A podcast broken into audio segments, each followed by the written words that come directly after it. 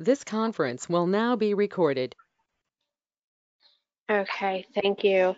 Thanks for joining the call today. This is part two of our product liability risk control. Um, today we'll focus on uh, risk, uh, li product liability risk that really covers like civil, uh, potentially criminal, uh, legal implications, and that's why we have Adam here. Um, so we'll talk about the current signs and trends, um, and really indications in the cannabis space that are tied to the product liability risk. So um, good morning and good afternoon, good evening. I'm Bethany Carney and I'll be acting as like the host for this call. So I have you all placed on mute and I'll continue to do that. But of course, if you have comments or have questions that come up during the conversation, please um, shoot me a comment in the chat. Um, and after John and Adam share information with us, we'll have plenty of time for discussions where I'll unmute all of you. Um, and I encourage your participation in that discussion so that we can make sure that this topic is relevant for you and your organizations. I'm going to start here with the introductions of our presenters on the call today. John Malave is the CEO of QA Canna. QA Canna is a quality assurance consulting firm that was established to solve complex problems in the cannabis space and help execute critical projects across the industry. Adam, who's new here with us at QA Canna, um, is a tested litigator and multifaceted um, in a multifaceted legal practice, Goldberg Segalla, and he heads the cannabis and hemp law group. So while he's also defending clients in a wide range of claims. Um, Goldberg Segalla has an international footprint, although they're headquartered here in the US. They have over 400 attorneys in their practice. So uh, thank you, gentlemen, for participating today and joining us uh, and bringing your expertise to this discussion. Glad to be here. So uh, John's going to kick us off with a, br a, brief recap from our part one session of product liability. We're going to talk through the appropriate response for customer complaints. We'll go through some guidance on product claims and warranty of merchantability and end the discussion here today with what we're defining as the true risks of liability for our customers and a few case studies that Adam has discussed with us to really support this.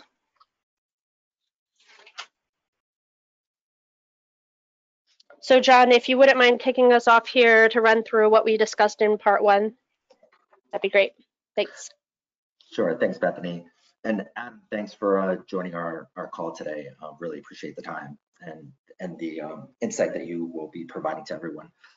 Um, so going back, I, I first would invite anybody, I'm just gonna go over some bullet points of what we went over in, in part one, um, which was insurance related, but I invite everyone to just go onto the website if they wanted to, and they can download a webinar version or even a podcast version of part one to give you a, a better understanding of what we discussed in, in part one if you weren't present and how it ties into what we're gonna be discussing today.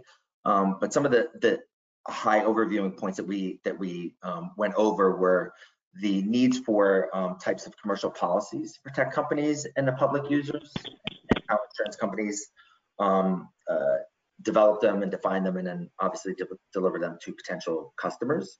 Um, specifically, we kind of focused in on product liability policies and what they cover, things like illness and side effects, um, lawsuits from illnesses and side effects, and then also like product malfunctions and defects and things like that.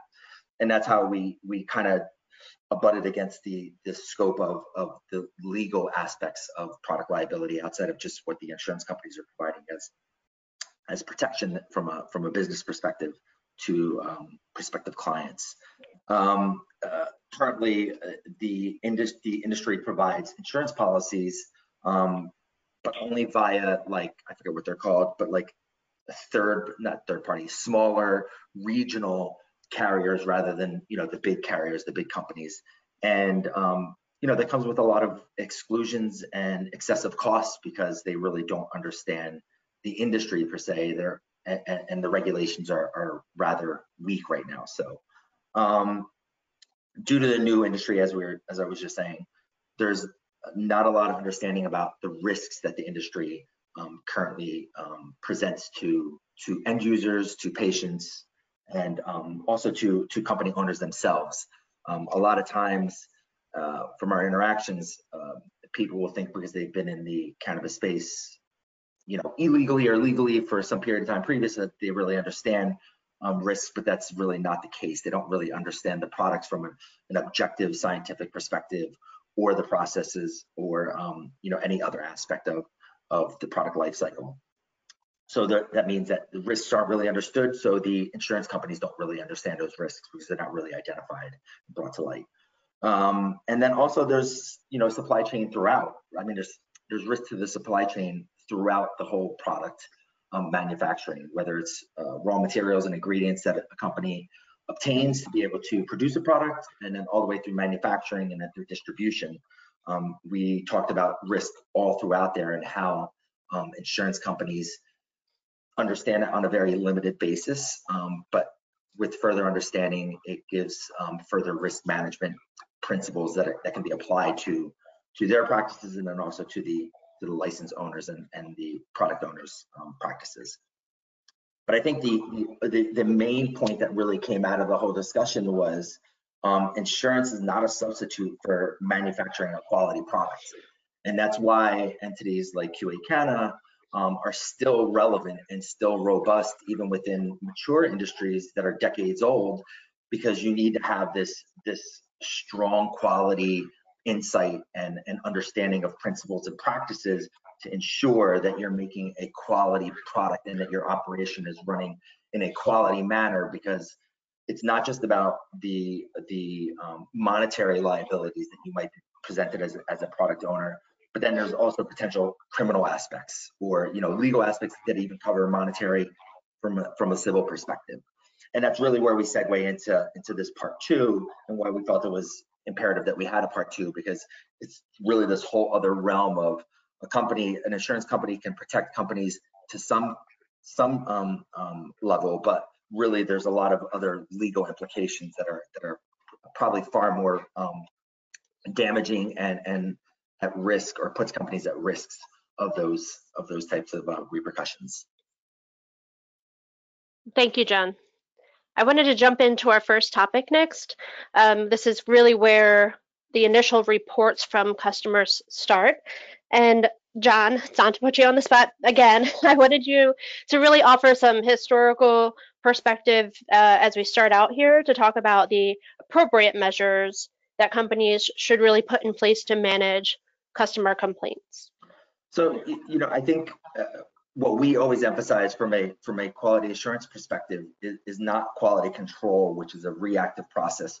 Um, although that's obviously a, a, very important element of quality, um, but really being proactive, um, uh, understanding and identifying risks throughout your operations, and, and mitigating or eliminating them if possible um, is is imperative to having a successful business in a in a regulated industry. And you know, along with that, through those practices, you get a better understanding of your products and your product risks and your processes and your process risks. And, you know, like we were saying before, your supply chain risks. Those are all elements of objectively evaluating all the systems and, and practices within your operation and assessing them properly and saying, okay, these are the risks that we that we have that we know whether they're whether they're required to be identified by law or not these are the risks that we know. How can we go, how can we best go about mitigating them or eliminating those risks and increase, um, you know, uh, process efficiency and, and product efficacy and things like that. Those are all critical elements that we look for as outputs within our practices.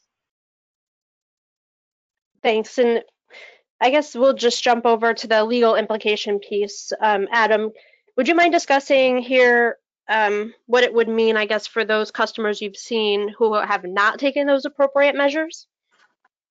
Sure. So I'll I'll keep my focus mostly with a, a New York kind of frame of mind. Obviously, I'm based in New York. Um, products liability law can vary somewhat state to state uh, and at the federal level, but we'll we'll keep it focused for now on New York. Um, you have to understand that products liability law re- remains, at least in New York, what is a not reasonably safe standard. So products that are dangerous to use in society aren't foreclosed from being used as long as they are reasonably safe. And what that means will depend on the product, its ambit of use and misuse, the steps needed to be taken to make it its use reasonably safe, and then the precise factual circumstances in every case. So if you are not, as a company, taking the appropriate measures to address uh, concerns, um, then you open yourself up to a variety of claims. And in product liability, uh, you know, there are times where you'll see 18, 20 different variations of legal complaints, be it negligence, uh, defective design, breach of warranty, and there are various breach of warranties that can be raised. You know, you open yourself up to all those different claims, and all of those claims have different legal requirements to be proven and to defend against. So, if you're not taking the appropriate um, steps, then you're going to just be reactive. And as John said, you want to be proactive and you want to make sure you have that quality assurance in place to best, I guess, help defend your company because at, at, at some point, almost every company will be sued. It's just it, it's just our nature in this country, unfortunately. Um, you know, it's a litigious society. But if you take the steps necessary to be proactive and set your company up for success, then you know people like me, when we come in and we look at everything you've done, then we have a better chance of establishing a very strong defense on your behalf.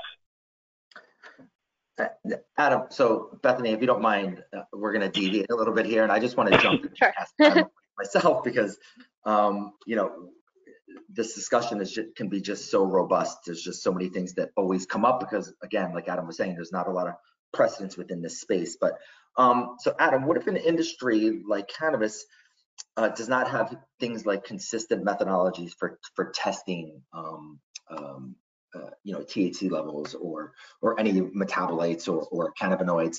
Um, as we know, it, it, it, varies from state to state, and there's not really an accepted, harmonized compendial methodology that's utilized um, uh, or is known as the the compendial methodology for testing THC or, or anything like that. So, which leads to this variability. What uh, what are the implications of of an industry that has those type of um, I guess variations and, and nuances that are that can be rather critical? Yeah, you know, especially if you're talking about things like hemp derived CBD. Obviously, everyone, you know, when the Farm Bill passed, although it, its regulations haven't been finalized, but that's a whole other story. When the Farm Bill passed, you know, there was all these discussions about 0.3% THC or less. It's considered hemp derived CBD. It's no longer considered marijuana. You can ship it across state lines and you know, CBD oils blew up everywhere and people are shipping them all over and this, that, and the other.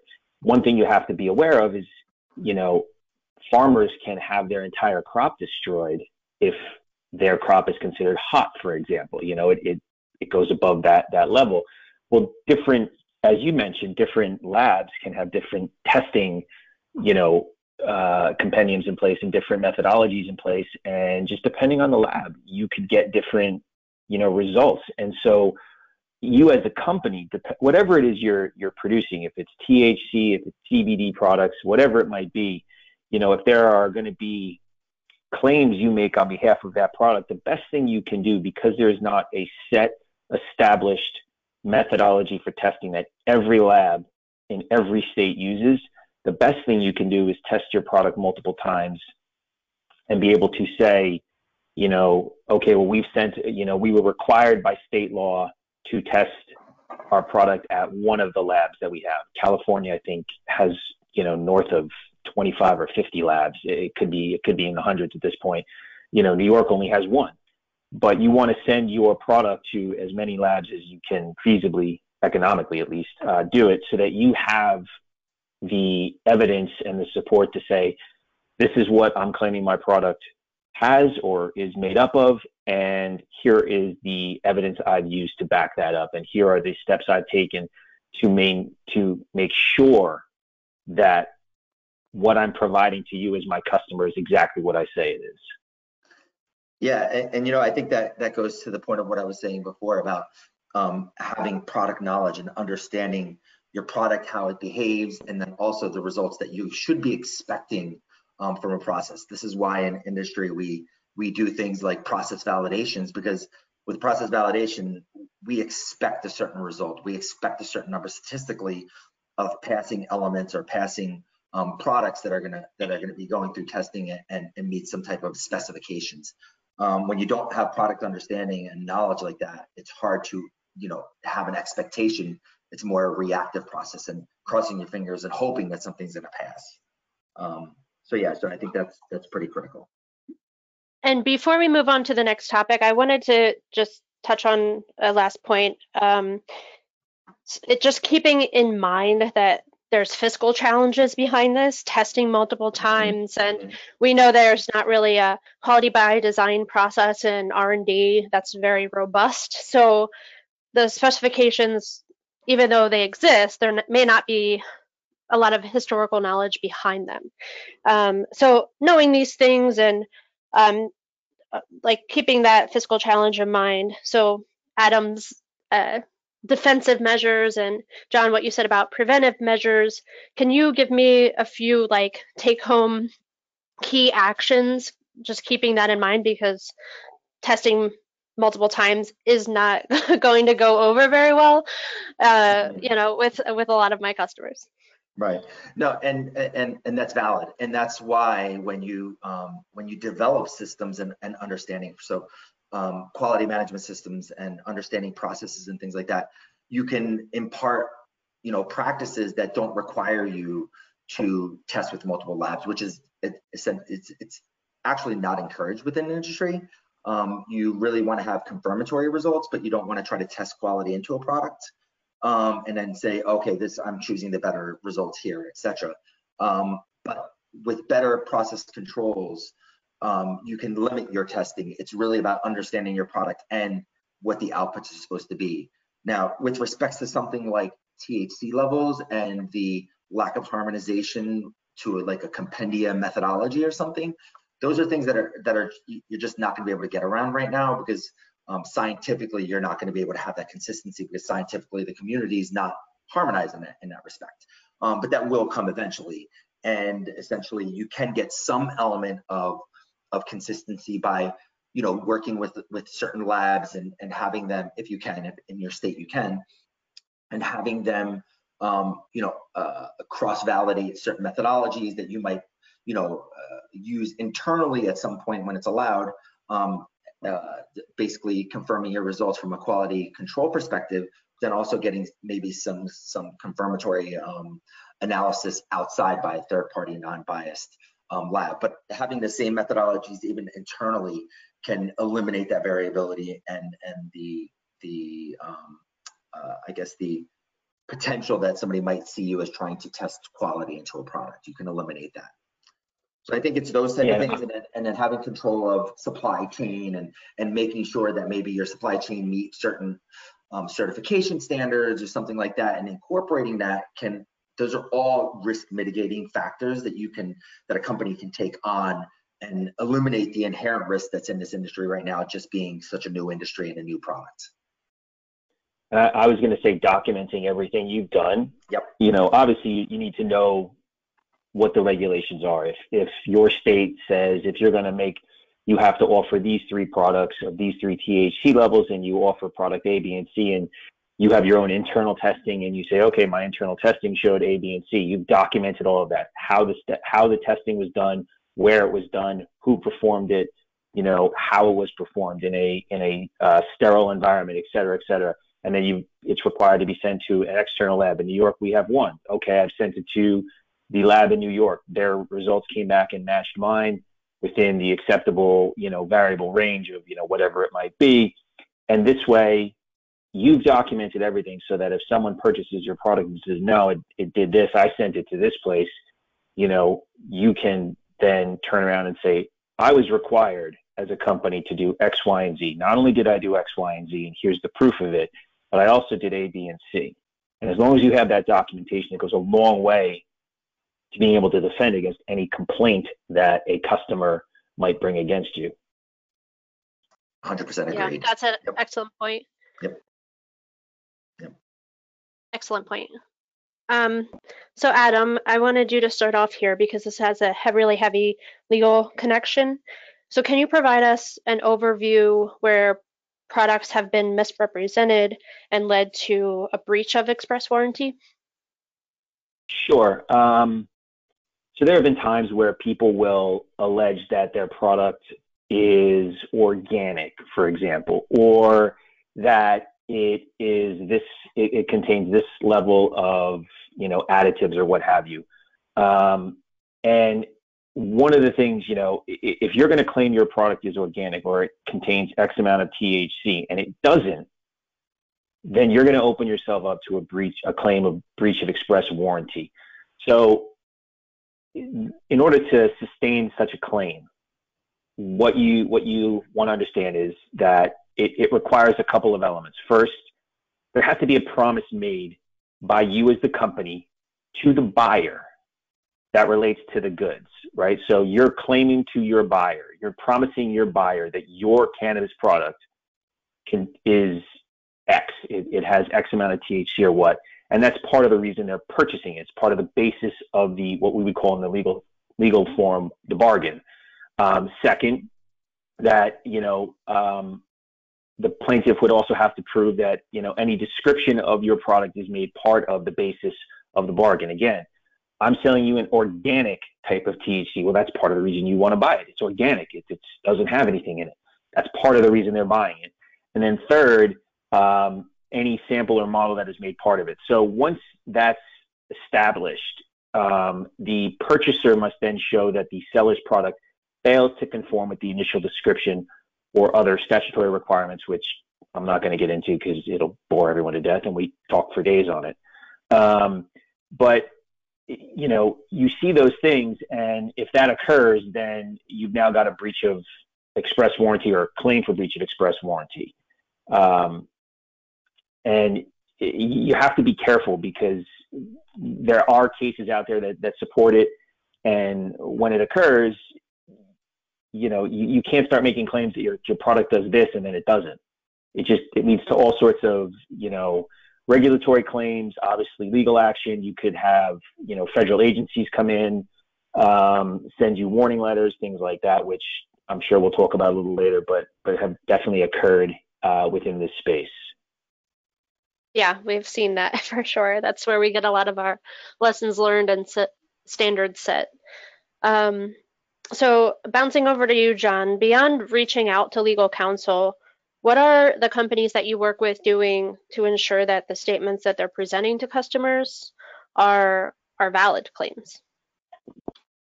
Yeah, so um, I, I think ultimately one of the preventative measures that if money wasn't a concern, um, a company, I would say for every company to have a regulatory affairs representative or um, department, but in this time, probably just a representative that understands the regulations not only of the cannabis space, but also the other adjacent um, industries, dietary supplements, food, drugs, um, and understanding that dynamic and, and, and how those products are um, are established or identified uh, via criteria, and then applying that knowledge to the cannabis space.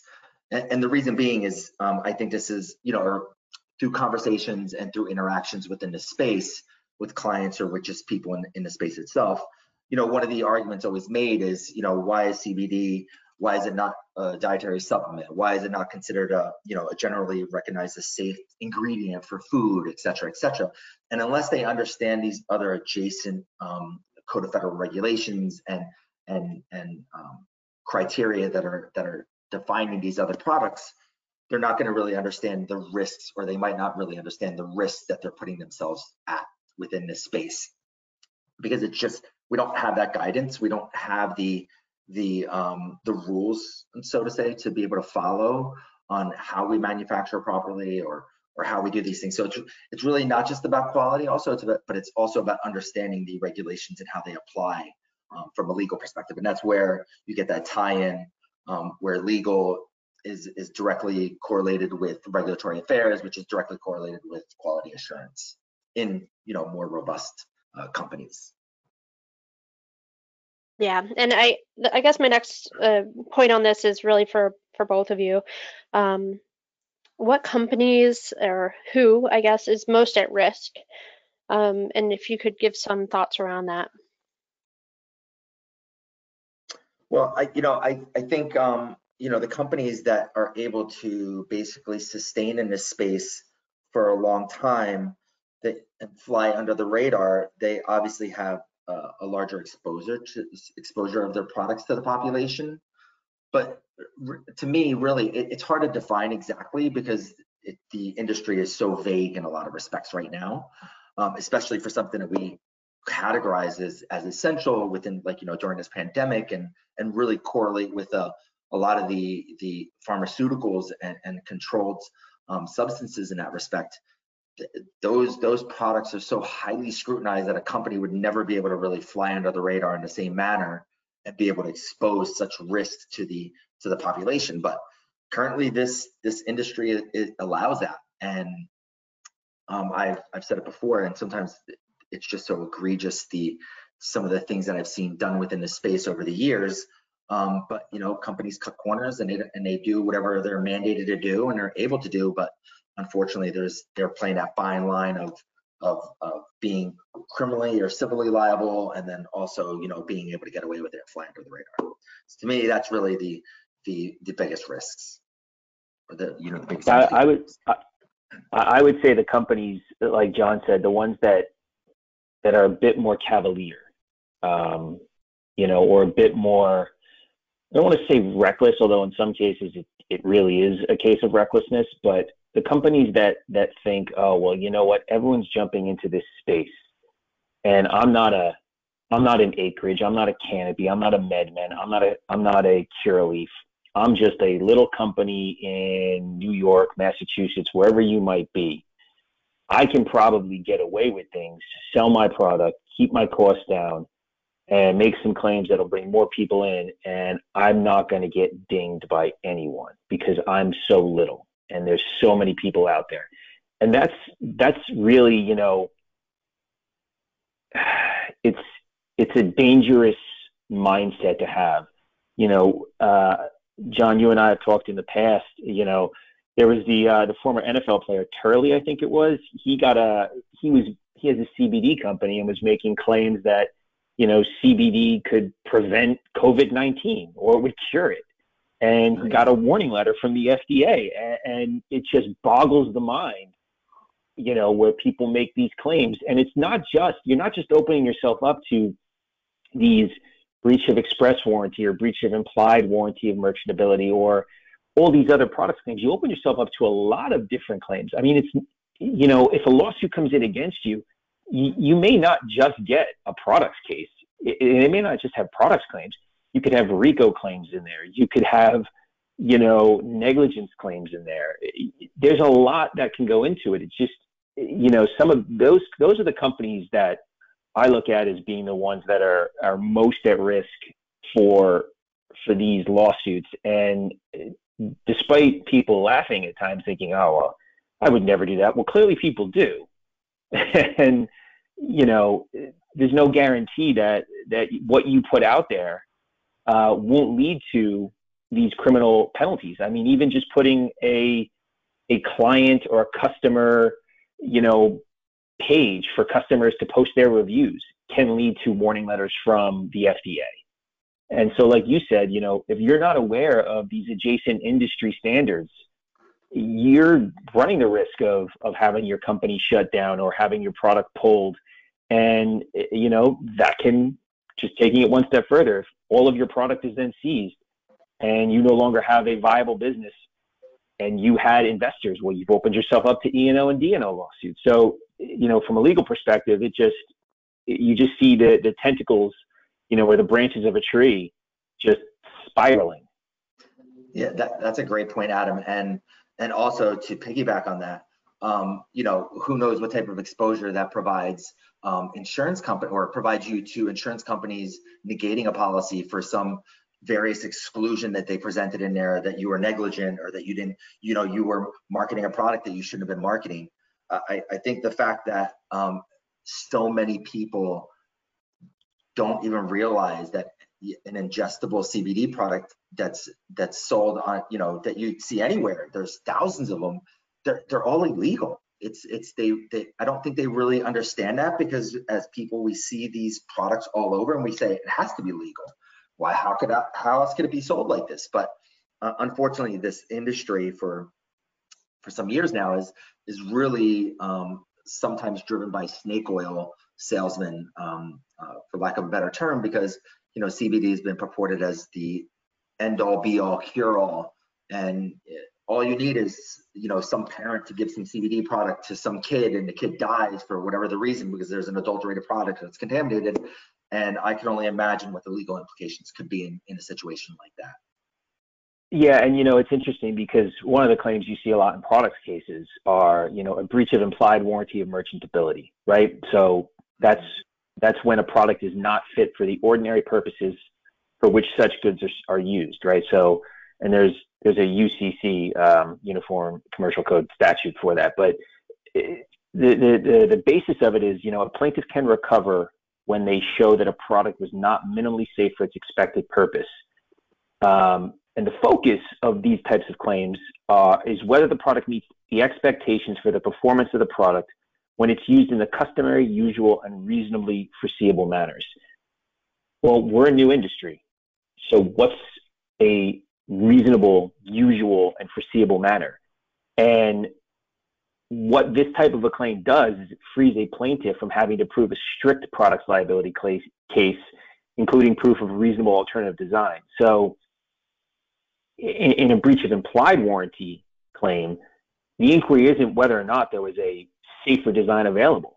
Uh, you know, you, they don't have to do that. Um, it's irrelevant to the merits of this particular claim. Um, a breach of, of, a warranty action depends on, on a showing of whether the product was not minimally safe for its expected purpose, regardless of whether they could make they could have made a safer product. Um, and so again, because it's such a young industry and because people haven't necessarily enacted these quality assurance measures that your company helps them put in, you know, you run the risk of all these different claims. And it really is, I mean, it's, it's, there's a lot that you have to do. I mean, if you think about what a, uh, a, a, um, a pharmaceutical company sets up for its quality assurance, that's how you should be approaching this, this industry. Yeah, I, I agree. It's it, though very cost intensive, resource intensive, and things like that. Um, that's eventually where the industry will be moving. And uh, whether you're a small company or a big company or not, you're going to have to take those those measures and and establish those systems. So it's we always, whether biased or not, we always um, endorse being proactive and, and phasing those practices in, so you're not slammed at the last minute. But um, you know, in our opinions as quality professionals, it's it's better for your overall product and company anyway in the long run. Thanks, guys. And, and, I want to make sure we move on to the next topics. We have time, but I, I think that that is a really good point as well because that's from part one. That's a lot of what we talked about in the insurance industry because they have a lot of experience in similar industries. They're basing a lot of their assessments on those other industries too. So it's a that's a good parallel there, and I appreciate that.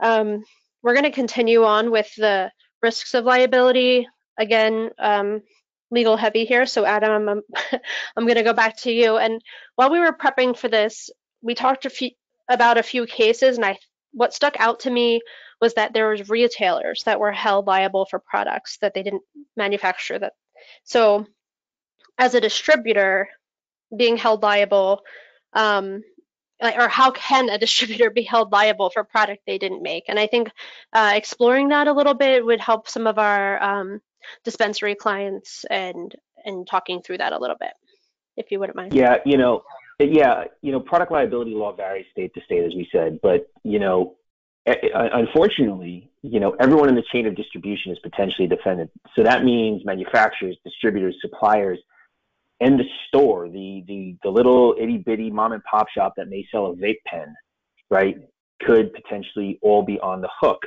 Um, now, and and what may surprise some people is, you know, the fact is, is from a legal perspective, um, the plaintiff's attorneys, nine times out of 10, will sue everyone, not because they necessarily think that, you know, Target, for example, is responsible for a defective product, but they're going to sue everyone. One, because they can, and two, because it'd be malpractice if they didn't. So even if you didn't do anything wrong, you've requested all of the testing, uh, you know, uh, requirements, or you've requested all the, the testing documents from your manufacturer, and you've gotten them, and, and whatever. You could still be named, and you will likely be named because if you don't, if they can't get the manufacturer because they were a fly-by-night company and they went bankrupt, well, then they've got to have somebody to hold accountable, and they're going to try and hold you accountable then as the retailer of it.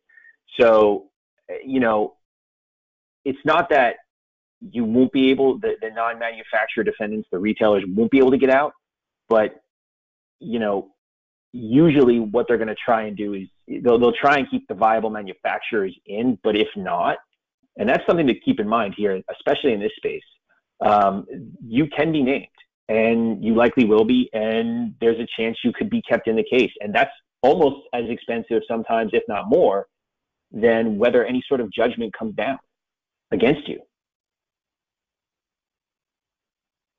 Well, thanks for those nightmares. um, Sorry. So, no, no. I, I so I, I guess like going back to like my experience, and I know where John comes from too we focus like in our audits and assessments, we focus a lot on the holder of the license, licensee. So like but of course you walk through the full supply chain of the product because they're responsible for the product as it moves through the life cycle. So um, John, can you offer some insights of what companies can do? And I guess the, what we're talking about is across the supply chain um, to shed some light on those preventive measures for this risk, because now uh, we're seeing as it applies to the full supply chain. Yeah, so as you were saying, in in, in our uh, past lives, uh, the product owner is really ultimately responsible, and it's why um, regulations and standards basically demand um, that you have a, a supply chain that's that's qualified, essentially going through a supplier qualification process, understanding the risk of the materials that they present, whether they're critical or non-critical, and then also understanding how those those ingredients or those um, components interact with your product that you're going to be selling to people. Uh, basically, the whole gamut of understanding um, product and process risk. Um, but we extend that out to the suppliers because ultimately we're responsible. So we want to make sure that suppliers are are manufacturing um, uh, with good practices, that they're actually, um, you know, checking the things that they're supposed to be checking, meeting the criteria that they're supposed to be checking, and they and they have all documented objective evidence to to support this. Um, in this industry, it's it's it's obviously different, even though um, there might be uh, liability to the license holder, which might be a, a, a manufacturer, a, a, vertical operation, um, or or anything like that. It doesn't always transfer over to, say, a state laboratory. I imagine it would be very hard to sue a state laboratory who's responsible for providing results on release of product that's going to be going out to the to the market. But with that said, that's currently what we do now. That's not really something that's sustainable. This industry will will morph and evolve into the way other industries are that we come from, to where you will have um, entities that that that can be held responsible in some respects. Um, and surely if you're a provider of, of, of components or raw materials, um, that's a, a, private ancillary company, um, you can be, like Adam was saying, still be held liable. And, and even if a court decision isn't, um, uh, I guess, um, judged against you, there's the whole, you know, PR, you know, nightmare that you probably be presented with of having to repair your image in an industry that's that's so new and so competitive that uh, you know the, the damage to that is could be excessive. Besides, the cost could be you know could destroy your company itself. Um, yeah, I wanted um, Adam to offer thoughts on that too. I, that's kind of my follow-up question. Because Adam, you alluded to regardless of the outcome the, of the case, or once the company is accused of something, you you still have your legal battle and you have your you know PR nightmare, as John just said. So, um, can you just offer some thoughts on this? How you've guided clients to really overcome from cases like this? Yeah, you know, it's it's tough because you have to going into any sort of business, you have to be aware that there is a potential um, for lawsuits to come down the pipeline, uh, and in this industry, it's it's different from a lot of others. You know, in, in, in most industries, whatever it might be, trucking, pharmaceutical, you know, you know, selling T-shirts, right? You can ship your product across the country, across the world, right? You can ship it anywhere, and so you can build a national or international brand. You know, people do it on Instagram; they build their own brands. But in in this industry, you know, unless you're talking about hemp-derived CBD, if you're going to be focusing on adult use cannabis, you are a state-based company. You can't ship your product. So if if all of a sudden lawsuits start coming down the pipeline and you're swept up in one, you know, as John said, it, it, it's not just the cost of the litigation, which can be expensive and time consuming, even if you win. A, a lot of my cases will will go on for two, three, four, five years. I have a case that's 10 years old right now, and it's still going. Um, but separate and apart from the legal costs, you know, you're trying to break in or establish yourself in an industry that is uber competitive, that you know is state based, and so you're fighting with everyone else within your state for a very small piece of the pie. You can't try and bolster your business by expanding into Nevada if you're in California, or expanding into New Jersey, or branching down into the Carolinas if you're on the East Coast. You know, you can't do it. You're you're stuck in your state for the time being until the feds deschedule cannabis. So understanding that and making sure that you've done everything possible to try and avoid litigation and then also get out of litigation as soon as possible, you know, that goes a long way to protecting your company from financial damages.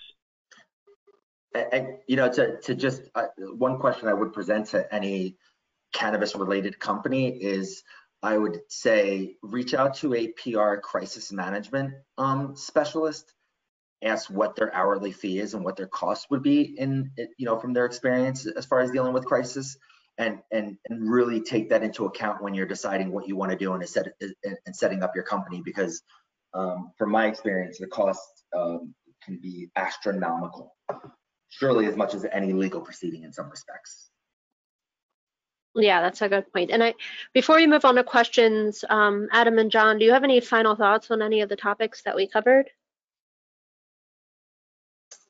Uh, I don't, but I'll defer to Adam since this is really his scope of expertise in this respect.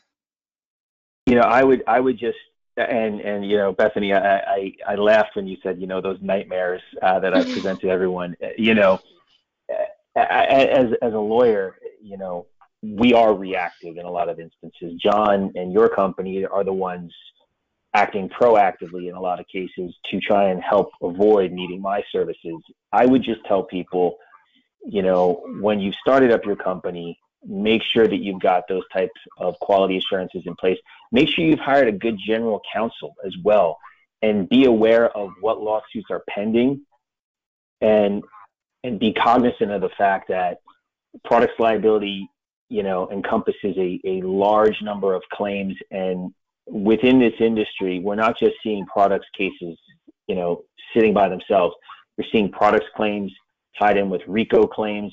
And you need to understand that just because, you know, one specific judge or court rendered a decision, you know, of X, that doesn't mean another jurisdiction is going to come down with the same decision. So you just need to be very cognizant and, you know, cross all your T's, dot all your I's, and, and really do everything you can so that if and when litigation does unfortunately land on your doorstep, you've got enough evidence and documentation there to hopefully get yourself out of it as quick as possible.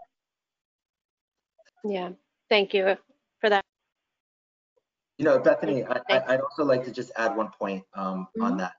I think it's it's it's critical for people to understand, especially license owners and people that are deeply involved in this industry, that when you look for subject matter experts that are that are experienced, whether it's legal or whether it's you know services like we provide or anything like that, somebody who's only been involved in the cannabis industry is not always the best course of action. You you might think that way and say, well, you know, they've been in the industry five, six years or whatever. But really, when you when when you're talking about certain aspects, practical experience and how to apply that practical experience um, most effectively is really the critical element and, and why we value it, you know, in, specifically in our industry, why we value um, experience and age and things like that. Because, you know, if I, if I have only done practices within cannabis space, which is very fragmented and, and undefined in a lot of respects, I probably have not had a lot of practical experience on, on what's coming down the road. So I just tell people that all the time that really um, don't get so enamored by somebody having five or six years of cannabis experience if they don't have um, other experience outside of that scope of, of industry. Hmm. It's an interesting perspective, and I appreciate that. Um, so I want to open up for questions. Uh, let me make sure everyone can come off of mute. Um, okay, so everyone should be able to come off of mute if you wish. I'm going to kick it off with just making sure that we have a solid understanding of action items to take home, some homework. Um, so what can my company do right now? Not a whole lot of investment, something easy. I uh, just wanted to get some homework for the team.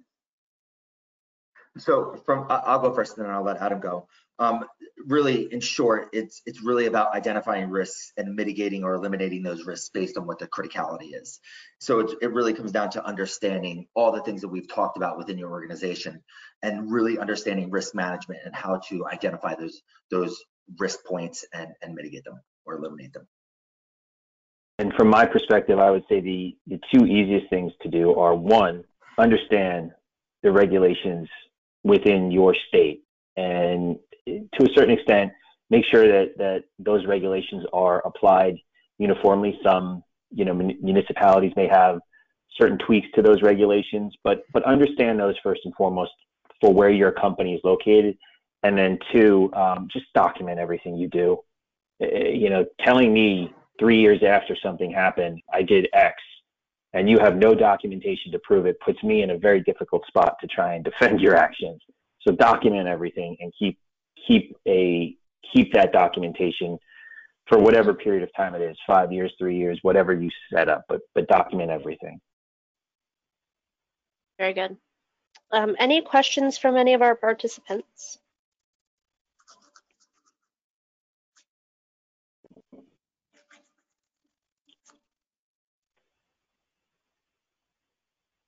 Hi, this is uh, this is Zach Helms. Uh, John, Bethany, thank you very much. It's another really informative uh, panel you've done here, and Adam, thank you too. Um, we this is going to be awfully specific to the the type of business that we engage in, but I'm curious uh, how a company like ours who deploys their brands through contract manufacturers might be able to additionally mitigate risk. And I guess that question's for any one of the three of you uh, who might have some insights on that. Obviously, we can we can look and make sure that those manufacturers are doing appropriate vendor qualification, that they're GMP certifiable, those sorts of things. But is there anything additional for a company who licenses brands to go to market but doesn't actually take any ever take ownership of any cannabis? What, what else can we do to protect ourselves? So I, I think from uh, Zach, thank you for the question. Um, I think from a quality perspective, uh, it's it's it's you can do things like ensuring that a company is certified, ISO qualified, or anything like that. But it's really um, the level of scrutiny that you apply to that vendor, um, how robust your qualification process is. Um, do you and and I'll just give some examples here.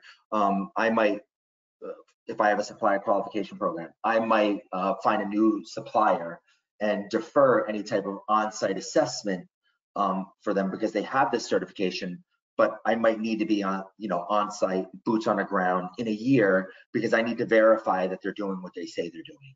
But in, in, in the initial aspect, I can accept them because, you know, they provided their certification. I know that they're meeting certain standards um, as per these non-biased registrars that are out there and they have provided maybe some other objective data, SOPs and things like that, that show me that they have these systems and processes set up within an organization. So I can kind of take that and say, all right, um, that that mitigates my my potential risk for the time being, but um, it's a it's a it's a non-critical component, so I don't need to be on site right away, but I'm going to be there later on. So I guess my point would be that it's really about the the um, robustness in which you evaluate or, or, or hold suppliers accountable, which can really be the the, the defining um, uh, defining criteria or element there of of mitigating risk for you as a as a as a person who who contracts out these these manufacturing processes.